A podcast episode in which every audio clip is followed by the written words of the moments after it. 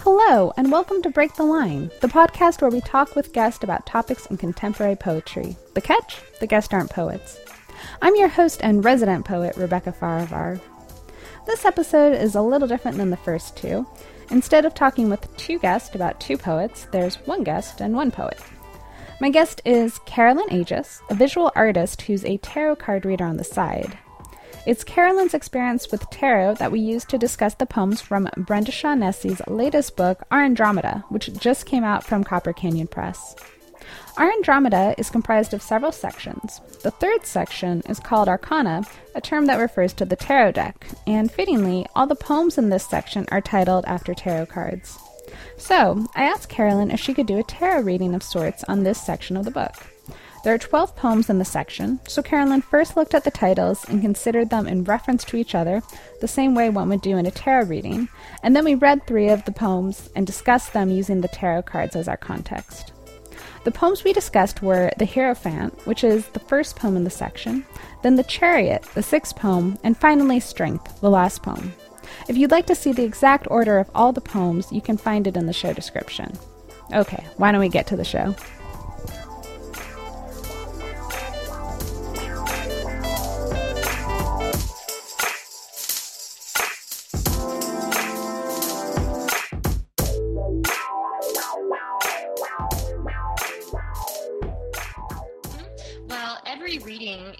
Definitely tailored to the querent, who's the person that's requesting the, the reading.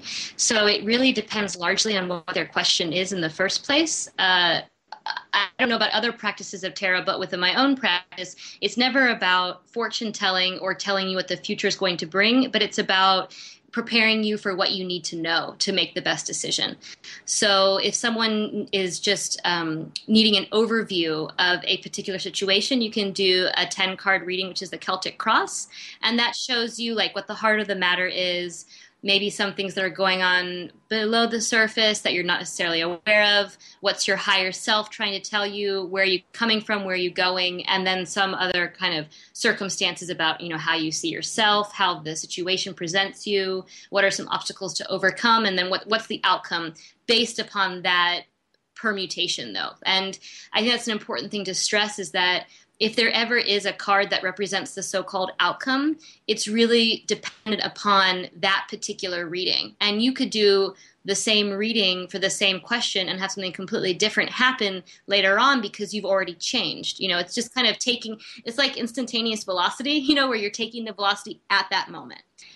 And then another like really nice reading that is just um, really helpful for like a, a, daily question is what do I need to know about myself today? You know, what do I need to be aware of? And that is just a three card reading that's set up like a triangle where you have the super, self, and sub interacting together, and you can see okay, where is it that I'm I'm moving forward, and where is there a blockage? And that the blockage, at least in the three card reading, is often um, revealed if a card is upside down.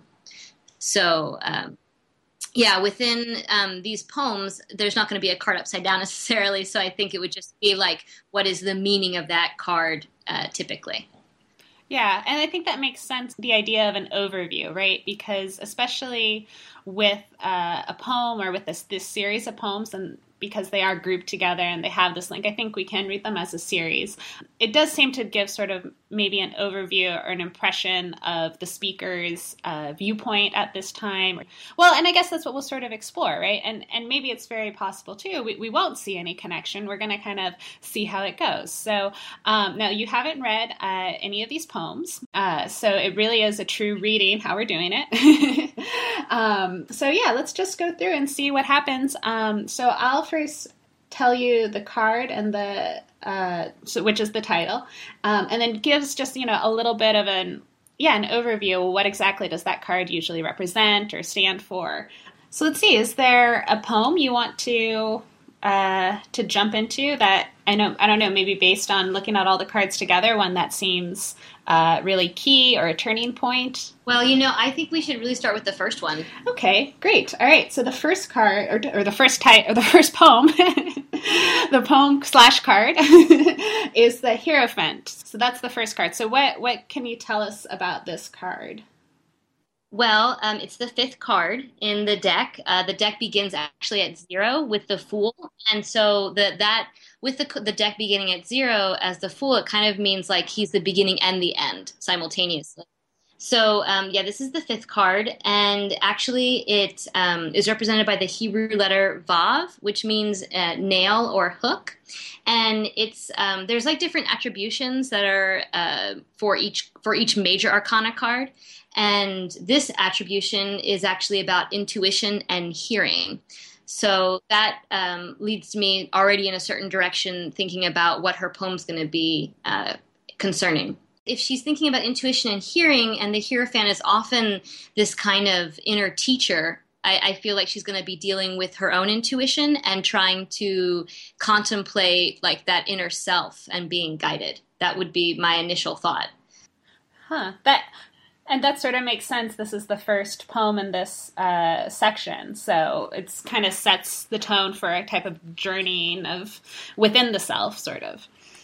Absolutely, and I and I think there's something really interesting about this particular card. Uh, the image of um, like a, a hierophant or like a pope figure, see between two pillars with like two initiates um, in front of him. You see the back of their heads, and the hierophant's hands are actually like posed in this sort of mudra that uh, means what you see is not all there is. Yeah, and so that, that I think is something um, to also consider that there's a certain significance behind uh, appearance and that you can seek inspiration from the inner voice and like start this path of initiation. Okay, cool. So go ahead and open up the file that I sent you. Um, and let's see, why don't I'll read this one and then you can read the, the next one. Okay, Hierophant. I sit looking around expectantly Though really I want nothing, but I'm so accustomed to waiting around, I'll take whatever shows up. Or I look at things I don't understand, and I want them, though what I want is understanding. I take them anyway, turning them over and over in my hands in the dark, as if holding such things can give me back some sense of what it was like to really want something, regardless of what I had already or how long I'd waited. The wheels on the bus go round and round, round and round. But I'm going nowhere. I've not been waiting for no bus. Wow. um, the the Hierophant is like this figure of authority. Um, and I feel like in this she she does go back to childhood a bit, especially by quoting the childhood song. You know, the wheels on the bus go round and round, and um, this idea of maybe uh, waiting for the answer to come and waiting for the hierophant to speak, you know, waiting for that inner voice to seize you and give you guidance, and yet not, and, and being expectant for that, and yet maybe being disappointed because nothing seems to be showing yeah. up. Yeah, and as we, you know, when you first started speaking about the Hierophant, um, when we started, something that jumped out to me too was this idea of looking, you know, looking as a metaphor, it sounds like, but within the self or, or whatnot.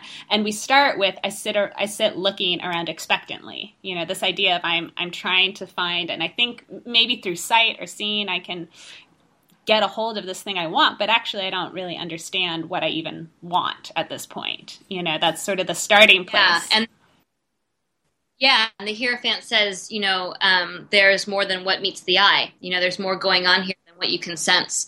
So it's hopeful in one sense that if she can if she can give us this feeling through the text and yet kind of contradict it by saying Hierophant, who says, you know, do not be deceived by what your senses tell you. There's more going on here. Then maybe there's a hope that, oh, she is going to, whatever it is that she's seeking is actually already revealing itself to her. She just needs to open her eyes. Interesting. So she's used to to sit at this point, at least this kind of journey as we're going through is used to maybe uh, looking outward, but we're starting this journey, so there's a change happening. There's there's a switch in the mentality, possibly. Um, that's interesting too. That because I think you're right. Like the f- thing that really jumps out at this poem, or um, at least on a first read, is the most memorable. Is is this quotation of the children's song, right? The wheels on the bus go round and round, which everyone knows, and is so. Um, out of step with the rest of the tone of the poem. It really starts, sort of comes out of nowhere and is sort of surprising, especially because it comes at the end.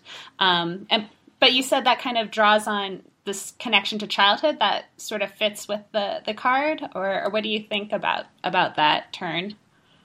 Yeah, because the Hierophant is this authority figure, and he has these two initiates before him who are younger. You know, they're coming there to seek wisdom, to get an education, and um, and and they're they've come to him who sits between two pillars which uh, symbolize wisdom. And so i feel like there is that uh, idea of like almost like a hierarchy you know of where she's associating herself more with the seeker more with the child who's coming forth and saying you know guide me. I, i'm i'm sitting looking around expectantly and waiting.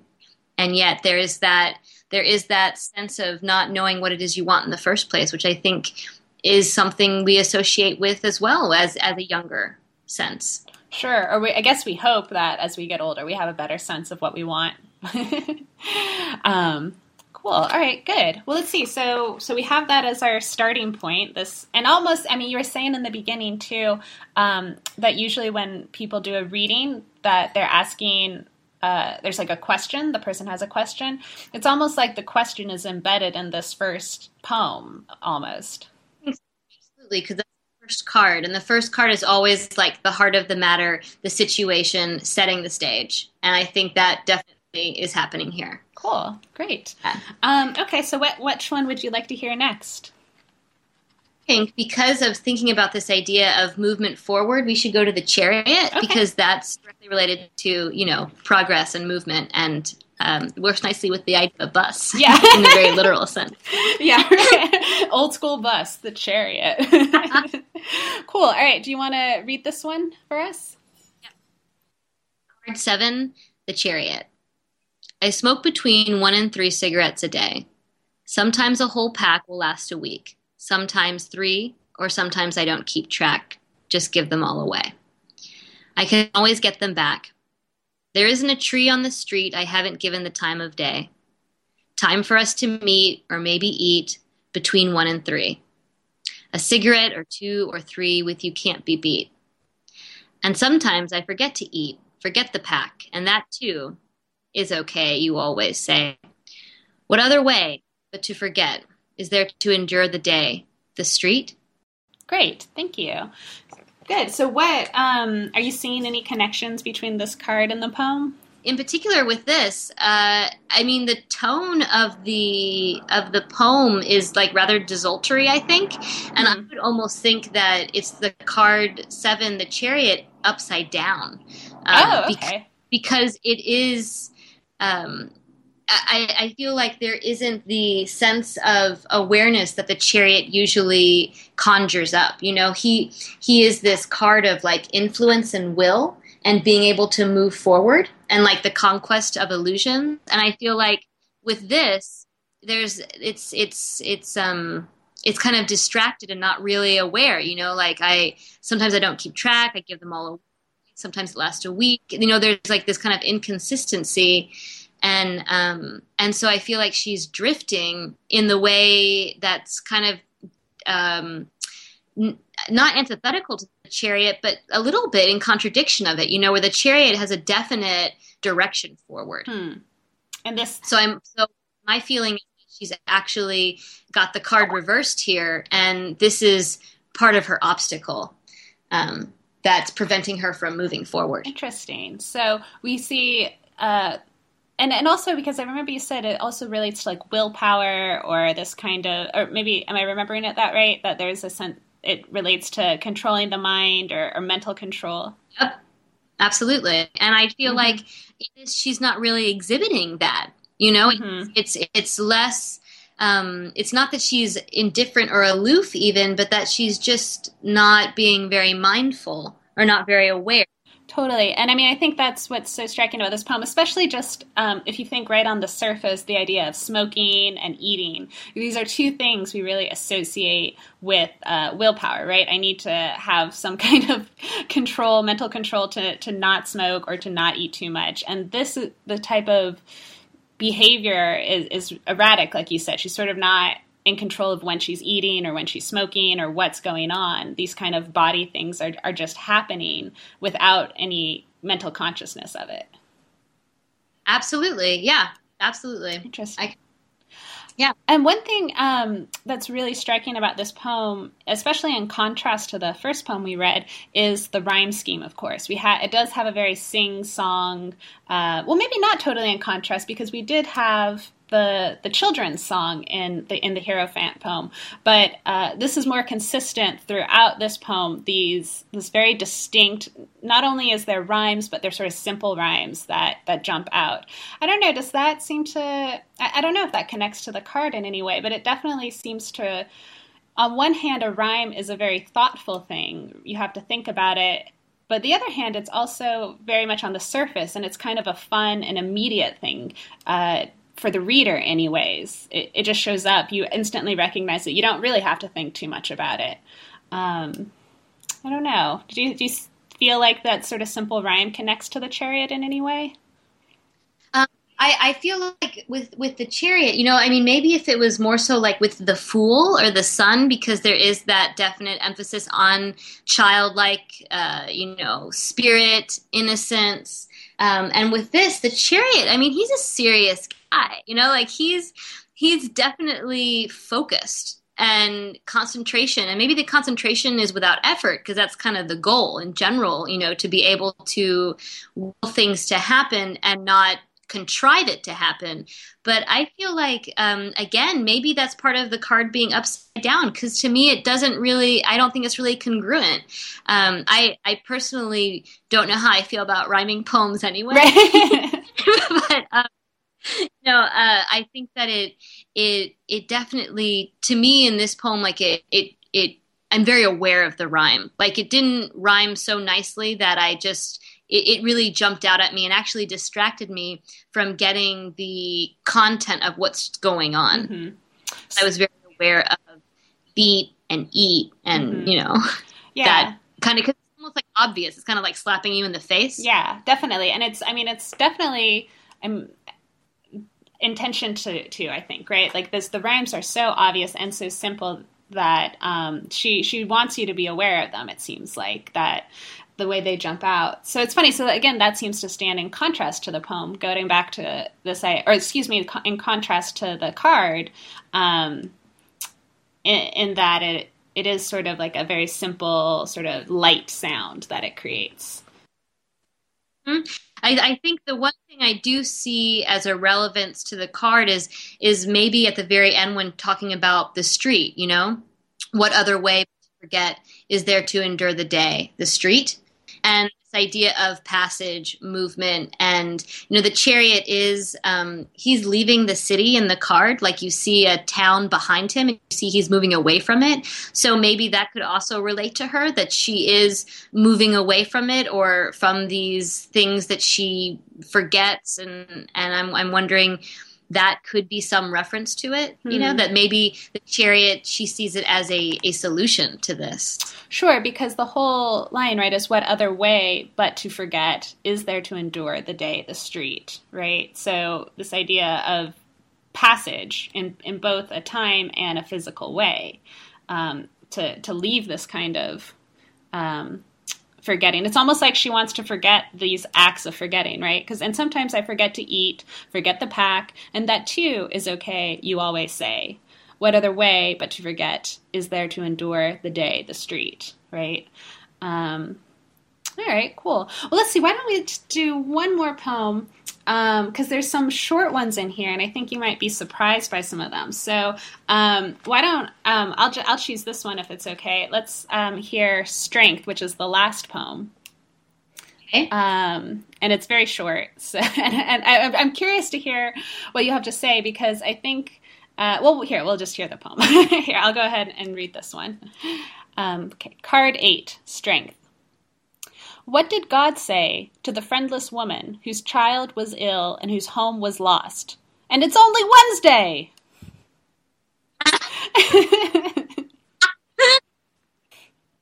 so that's sort of so it's a joke right of course it's like a poem joke Uh, and for people who can't see it, I should say that the last line, and it's only Wednesday, is written in quotation marks with an exclamation point at the end. So it does have the sense of that that is actually what God has said. It's a punchline. It's it's phrased like a punchline, and it's presented on the page like a punchline. And it's the last poem um, in this series. So I don't know. What what do you make of that? Does this relate uh, to the strength card in any way, or? you know, I definitely. I mean, I see the other like the the somber line, which is not at all punchline, would be like, "What did God say to the friendless woman?" Yeah, blah blah blah. You know, be strong, have strength, that kind of thing. And mm. and so I feel like she's just really playing a game with you by by titling it that, and then having that last line, which I think is really brilliant, actually. Um, yeah, really, I, I, I think it's great. Uh, but I do feel like you know she could. She's doing more than just having the joke on you. I think she also is having that undertone of the strength card of that the the the strength card, the angelic figure that's holding the lion's mouth open has this infinity sign above her head. Um, kind of mimicking the magician who has the infinity sign above his head as well. So this idea of perpetuality and um, that this is you know this is the never ending cycle that you know you you are always in this process of being strong and growing your strength and reclaiming that strength. And so yeah i think that there's a there could be a subtle undertone that is more serious about um, the card. But i also i really like that she i feel like there's a certain level of um, i don't know if it's enlightenment but it's it's a certain level of awareness to be able to make a joke about it you know, and to have right. humor, you know, and that in itself yeah. is strong and is strength. Mm-hmm. So, right, yeah, that's true, and that goes back um, to what you were saying about this that card, right? Is that it's this dualness of uh, control, but also being able to exist as yourself and and uh, control those things, but also accept those things about yourself. Um, and and yeah, this kind of with that humor. Uh, sort of plays on that, right? Maybe yeah. sometimes humor isn't appropriate, but in this case, it actually might help the situation yeah. uh, that we see. Yeah. Yeah. Cool. All right. Great. Well, um, let's see. Do you have any final thoughts, having heard some of these poems and and uh, seeing it, uh, all the cards together um, that you wanted to add? I just think that it, uh, I'm really excited about reading all the poems now because I, I didn't read them before our talk uh, just to make sure it was more like a reading. And I think that, um, yeah, I'm I'm thoroughly impressed. Like I really, I, the chariot one, you know, I, I'm again the rhyming thing, but um, with reading that strength card one, I think that that's really awesome. You know, I really like how she she ends it. Definitely. I mean, and that's something um, that is throughout this section, uh, and I think throughout the book in whole, you can say it. She definitely has is playing with rhyme throughout it and is, is, interested in that idea, but also with humor. And so it's always this pairing of these very uh, somber topics in a way, but also there's a, a degree of humor there as well, um, which. Uh, which actually is interesting because that will rate, relate to another episode that I'm going to do about comedy in in poems, and so so can, everyone can wait for that to come out. Um, but uh, but in this case, she definitely is playing with humor, but really reins it in in some ways too. So it's it's really quirky. It's a quirky collection in that way. Um, I think resonates because of it. Um, so yeah, well, I'm excited for you to to have a chance to read the rest of that section. And I think actually these cards really did. I mean, okay, so the chariot seemed to be the opposite, but they all clearly related. It was it like you immediately saw it and said, "Oh, this is that card upside down." And at first, when we started, you had said, "Oh, well, we wouldn't know if it was upside down or not," but she somehow did convey that sense of how the card was positioned in the poem. No, I agree. And I think one thing that I think is really nice, as you were saying with the humor, is that I feel like people take tarot so mm-hmm. seriously, mm-hmm. you know, as well. And it's really nice to have this like playfulness, mm-hmm. you know, because it can be very playful. And so I really yeah good move on her yeah. part. And we could say the same for poetry. People take poetry really seriously but it's nice to have this playfulness as well. Um, and maybe we can even broaden that out. I mean in any aspect of life there's always a humorous way to look at it too. So so it really i think maybe resonates more authentically because of that. Yeah I'm excited about your comedy. Oh yeah, yeah, for sure. Listen next month or whenever. Cool. All right. Well, thank you so much, Carolyn, for um, talking uh, with me about this. This was really, uh, really interesting. I think provided a totally different way of looking at these poems than I had been reading them before. So I appreciate your time. appreciate being asked. It's been delightful. Excellent. All right. Thanks a lot.